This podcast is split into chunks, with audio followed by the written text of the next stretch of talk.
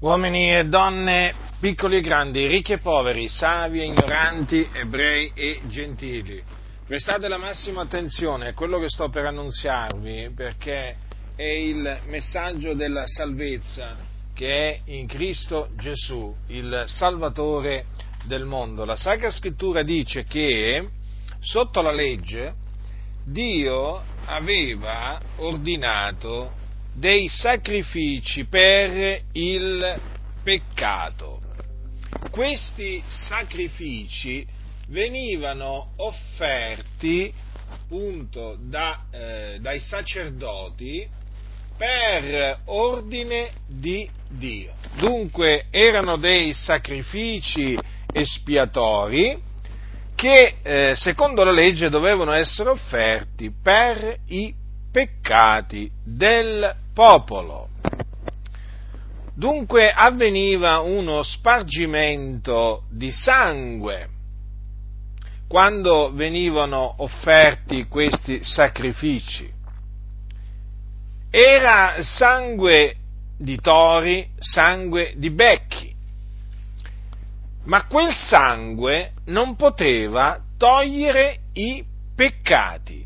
Era impossibile che quel sangue togliesse quei peccati appunto di coloro che offrivano quei eh, sacrifici.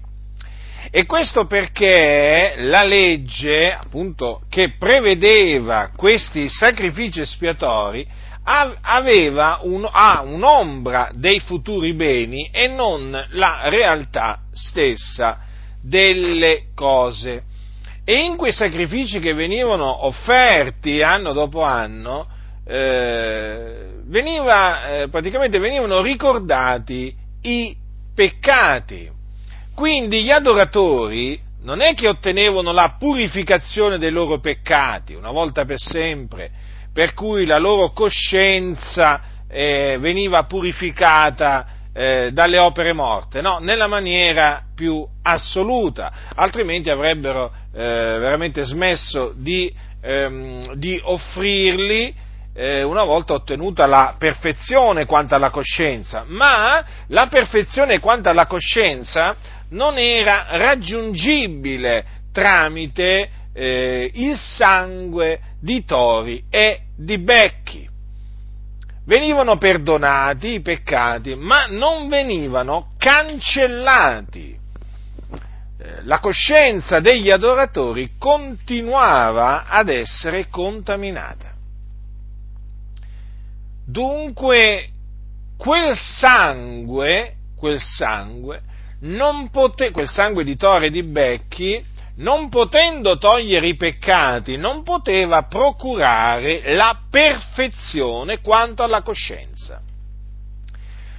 Dunque, che cosa è avvenuto nella pienezza dei tempi? Che Dio ha mandato il suo figliuolo nel mondo per offrire se stesso in sacrificio per i nostri peccati e dunque per offrire il suo sangue per espiare i nostri peccati. E questo appunto si è verificato circa duemila anni fa con la venuta di Gesù Cristo, che è il figlio di Dio. Egli venne nel mondo per dare la sua vita per noi. Lui il giusto per soffrire per gli ingiusti, per condurci a Dio. Lui il giusto eh, venne per caricarsi dei nostri peccati affinché noi fossimo giustificati e riconciliati con Dio.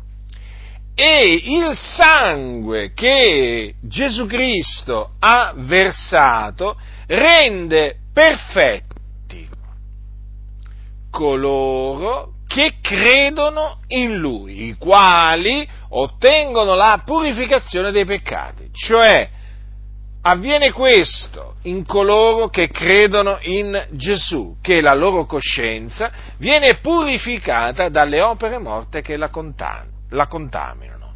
Quindi il sangue di Gesù Cristo toglie i peccati. Il sangue di Gesù fa quello che il sangue di tori e di becchi non poteva fare.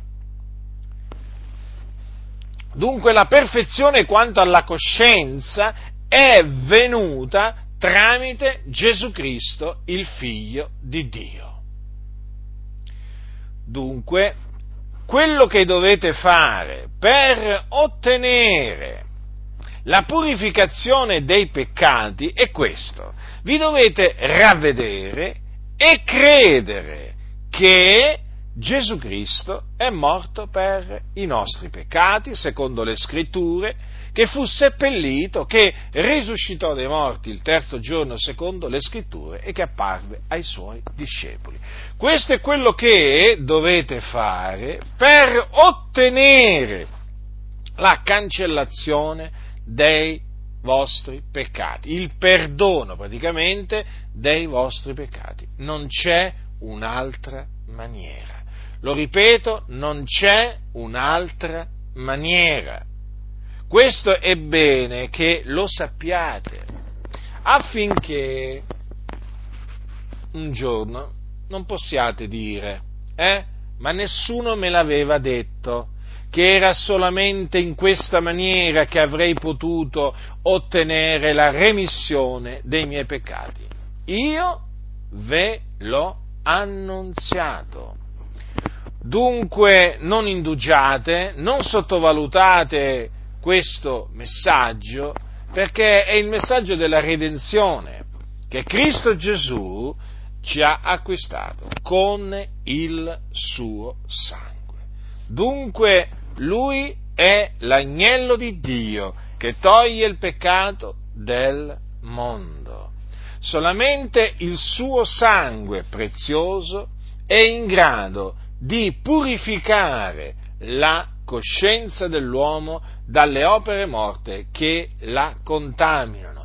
E questo lo annunziamo a voi perché lo abbiamo sperimentato di persona. Quindi, oltre che leggerlo nella Sacra Scrittura, quello che vi dico l'ho anche sperimentato di persona. Quando mi sono ravveduto e ho creduto nel Signore Gesù Cristo, infatti, ricordo di essermi sentito purificato dai miei peccati, lavato dai miei peccati. E mi sono sentito quindi perdonato da Dio e riconciliato con Dio. Questo avvenne molti anni fa, mentre mi trovavo in vacanza in estate in Inghilterra. Dunque sappiate che questa è la maniera stabilita da Dio per ottenere la cancellazione dei propri peccati. Perché è Gesù Cristo, il figlio di Dio, colui che Dio ha mandato nel mondo per offrire se stesso quale sacrificio per i nostri peccati ed espiare con il suo sangue i nostri peccati. Considerate questo.